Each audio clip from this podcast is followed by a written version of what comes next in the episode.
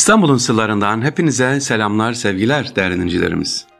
İstanbul ve çiçekler, İstanbul ve güzellikler, İstanbul ve bahçelerini konuşmaya başlamıştık. Şimdi İstanbul'da çiçeklerin dilini sizlerle konuşmak istiyorum sevgili dinleyicilerimiz. Mesela çiçekler, her çiçeğin bir anlamı var. Lavanta çiçeği, aşkla ilgili, sevgiyle ilgili. Katmerli menekşe, sevgimiz yeni başlıyor diyor. Muhabbet çiçeği, sen de beni sev. Şepboy, sana tahammülüm kalmadı. Stem.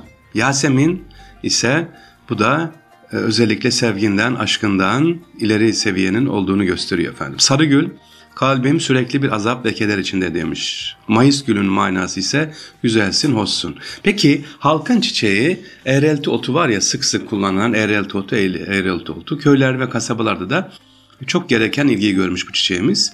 Kimi zaman bu isimler e, bir hikayenin arkasına sığınmış bir e, masal birçok yerde de bir hikayenin içerisinde e, bu çiçekler. Papatya, Taşya'daki akbaba, akçiçek, ballı, balcı, ibi bohça, irisine oğlan göbeği, ufana bodur oğlan derlermiş efendim.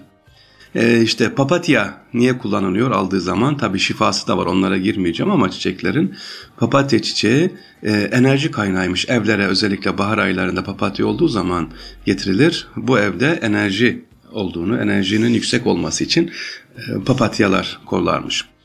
E, gelincik mesela kangıl kızdı, çoban gülü, çattın çanak, lale kardeş e, bunlar hepsi aynı çiçek isimleri farklı hiç duydunuz mu bilmiyorum sevgili dinleyicilerimiz. Orkide neymiş? Orkide sevgiyi, zarafeti, gücü, asaleti temsil ediyor.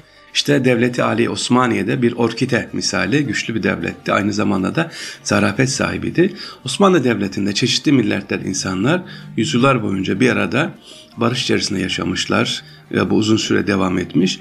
Orkide sevgiliciler özellikle e, konaklarda baş çiçek. Bir evde orkidenin olması olmazsa olmaz. Niye? Demin dediğim gibi asaleti sembolize ediyor. Has bir çiçek.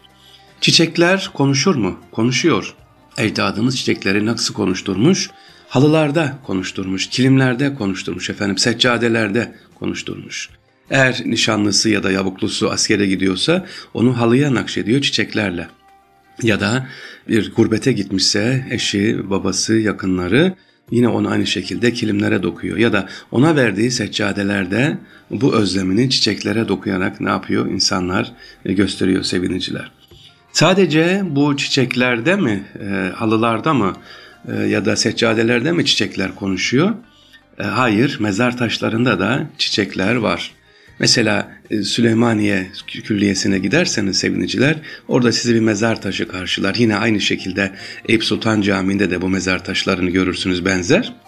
Hanım e, mezar taşlarında çiçekler vardır. Ama bazı çiçeklerin böyle kafası eğilmiştir aşağı doğru e, eğilmiştir. Neden o e, olmuştur? Çünkü doğum yaparken vefat ettiği için e, anne vefat etmiş veya bazen işte büyük çiçek aşağıda, küçük çiçek böyle yukarıda anne vefat etmiş, çocuk yaşıyor. Yani çiçekleri mezar taşına da eklemişiz sevgiliciler. Osmanlı çiçek kültürü önemli askeri başarıları ve kanunlarıyla Osmanlı en ihtişamlı yaşatan Kanuni Süleyman döneminde özellikle önemsemiş. Kanuni Süleyman bu konuda e, çok ciddi kararlar da almış. Yeni çiçeklerin getirilmesinde, oluşmasının da büyük bir çalışma yapmış Kanuni Süleyman. E, çiçek ve çiçek yetiştirici insanlar üzerinde oluşturduğu olumlu etkilerinden farklı olunmasıyla değerli dinleyicilerimiz Osmanlı'da e, büyük bir yer bulmuş. Mesela Osmanlı'da kasaplık sürekli hayvan kesme ve et parçalama üzerine olduğu için merhametleri azaltabilir diye devlet 6 ayda bir kasapları izne çıkarır ve onların bahçıvanlıkla meşgul olmasını sağlar. Ya böylece kaybettiği insani duyguları yeniden kazanmaları sağlanmış. Yani bir kasap Osmanlı'da 6 ay kasaplık yapabiliyor sevgiliciler. 6 ay peki sonra ne yapıyor? Gidip evde boş oturmuyor. Bahçıvanlık yapmasını sağlıyor. Çiçeklerle meşgul olmasını sağlıyor. Evliya Çelebi'nin Edirne Beyazıtan bir marasenin bahçesinde bahar gelince açan deva boynu, müşki rumi, gül nesrin, şepboy, karanfil, reyhan, lale, sümür gibi çiçeklerin kokularının etkisiyle akıl hastalarının tedavilerinde kullanıldığını e, seyahatnamesinde bize söylüyor sevinçler. Bunların ruha şifa olduğunu söylüyor.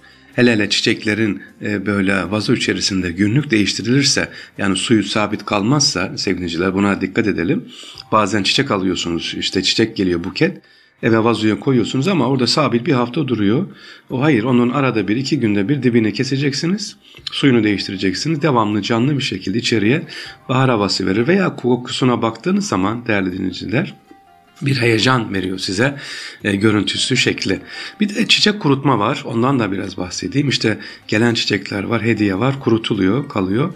E, o da biraz hüzün yapar buna da dikkat etmek lazım. Ha eğer bundan bir başka bir sanat eseri çıkartacaksanız mesela cama klent atıp ya da çerçeveletip ya da yaprak üzerine o ayrı ama e, kurutulmuş çiçeklerin böyle bekletilmesi bir yere asılması bir hüzün bir e, içe dönük e, nasıl söyleyeyim bir karamsarlık havası veriyor sevgili dinleyiciler. E, çiçek olduğu zaman çiçeğin en güzeli makbulü demek ki canlı olması, renkli olması ve insanlara enerji vermesi. Ee, Osmanlı'da çiçeğe gösterilen bu yoğun ilgi sonucu Çiçek Severler Derneği'nin başında çiçekçi başı padişah tarafından tayin ediliyordu sevgiliciler. Ayrıca en güzel çiçeği seçmek üzere yarışmalar düzenleniyor. Bu yarışmaya sıradan çiçekler katılmak imkansız. Mesela 17. yüzyılda Osmanlı'da önce Ser Şuküf, Şuküfeya Cihan Hassa diye adlandırılan Çiçekçi Başılık Kurumu sonra da Çiçek Encümeni Danışı yani Çiçek Akademisi kurulmuş. Günlük yaşamda kendine bu denli yer bulan çiçekler bahçelerinde en gözde canlılar olmuş. Türkler ve özellikle Osmanlılar yaşadıkları çevreyi güzelleştirmeye çalışmışlar. İşte İstanbul'umuzda mesela gülhane diyoruz, gül bahçesi. Sadece orada gül mü yetiştiriliyor? Gerçi bugün gül göremiyoruz ama eskiden Osmanlı döneminde harem bahçesi e, güllerle donatılmış. Gül deyince kırmızı gül mü? Hayır. Değerli farklı çeşitte güller, renklerde güller Gülhane'de görebiliyoruz. Yine Yıldız Park'ın içerisinde hatta Sadabat'ta Kağıthane'de, Eyüp Sultan'ın eskiden cellat mazarlarının olduğu yerlerde yani şimdi Piyorloti diyorlar ama aslında Karyada Tepesi oralarda da ne var? Ee, güzel çiçeklerimiz var yetiştirilmiş. Çiçek kullanımında İstanbul'da dikkat çeken en özellik havuz ve bina çevrelerinde tek tür olarak tarhlar halinde kullanılması. E, yalılarda sevgiliciler boğazdan geçerken e, sadece bugün yalıları görüyoruz biz. Aa şu yalı bu filanın yalısı diye ama eskiden nasılmış yalılarda çiçekler var. Bazı yalılar e, mesela Avrupa yakası yalıların Yusuf Ziya'başı yalısından geçtikten sonra yalının yüzü tamamen çiçeklerle sarmaşıklarla kaplı değerli dinleyiciler. E, saray bahçelerinde gül, lale ve sümbülün çok kullanıldığı yine Ahmet e, Ref'in kitabında Padişah Fermanlarında görüyoruz. Mesela e, Hicri 1001'de has bahçelerde sümbül soğanı kalmaması üzerine Maraş'tan 5000 adet gök sümbül, 5000 adet de ak sümbül sökülmesi emredilmiş. Yine e, Edirne saray bahçeleri için 400 kantar kırmızı gül, 300 kantar da sakız gülü istenmiş. E, çiçek sevgisinin ve yetiştirdiğinin çok yaygın olduğu Osmanlı'da lalenin çiçek arasındaki tabi önemi daha fazla. Osmanlı'nın gerileme döneminde bu zirveye ulaşmış olsa da lalenin Anadolu yolculuğu Türklerle birlikte başlamış ve Selçuklu döneminden itibaren Türkler için lale bizim farklı bir anlama gelmiş. Lale niye önemli? Lale ve gül gül Resulullah Aleyhisselatü Vesselam'ı değil mi sembolize ediyor. Mim harfi nasıl Muhammed'i Resulullah Aleyhi ve temsil ediyorsa lale de özellikle tablolarda had eserlerini görürsünüz. Allah Celle Celaluhu'nu sembolize ediyor. Şimdi lalenin Osmanlılar tarafından e, bu kadar kabul görmesinin sebeplerinden biri de şimdi Arap harfleriyle bakarsak e, Allah şeklinde yazıldı. Allah e, kelimesindeki bütün harfleri kapsıyor.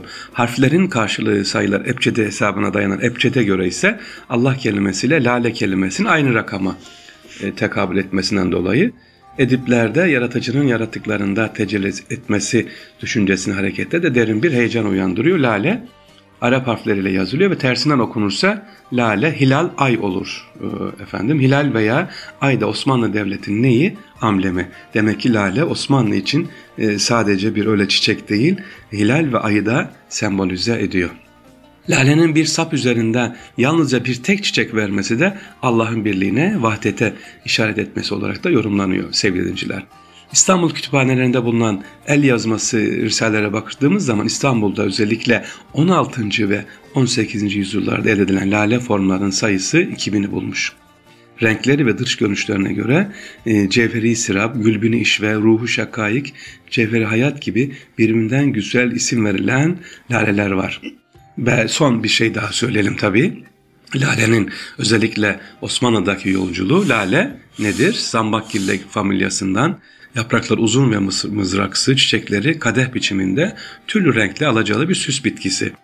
Bunlar nerede yetişiyor laleler? Özellikle Anadolu'nun dağlık bölgeleri, Kafkasya, Himalayaların 4000 metreye kadar yüksekliklerinde yani yazın kuru ve sıcak, kışın soğuk ve nemli geçen iklime sahip bölgelerde yetişen, e, doğal yetişen laleler bunlar çok çok makbul. Osmanlı Devleti'ndeki yeri İstanbul'un fethinden sonra şehri imal edilirken bizzat Fatih Sultan Mehmet Han'ın emriyle yeniden düzenlenen bahçenin, parkların lalelerle süslenmesi daha da önem kazanmış sevgiliciler. Evet Lale dersimiz bitmez. Daha devam edecek inşallah ileride. Kısaca sevgiliciler ee, İstanbul'da çiçekler, çiçeklerin dili çok önemli. Ee, biz bugün birkaç çiçek dilini anlattık. Mezar taşlarında kullanılmasını anlattık ve lalenin öneminden bahsettik inşallah. Yine devam edelim. Lalenin yolculuğu var. Ee, onları inşallah anlatacağız sizlere. İstanbul'un sırlarından siz sevgili dincilerime selamlar, saygılar efendim. İnşallah sıhhat ve afiyet içerisinde yeniden görüşmek üzere. Allah'a emanet olunuz efendim.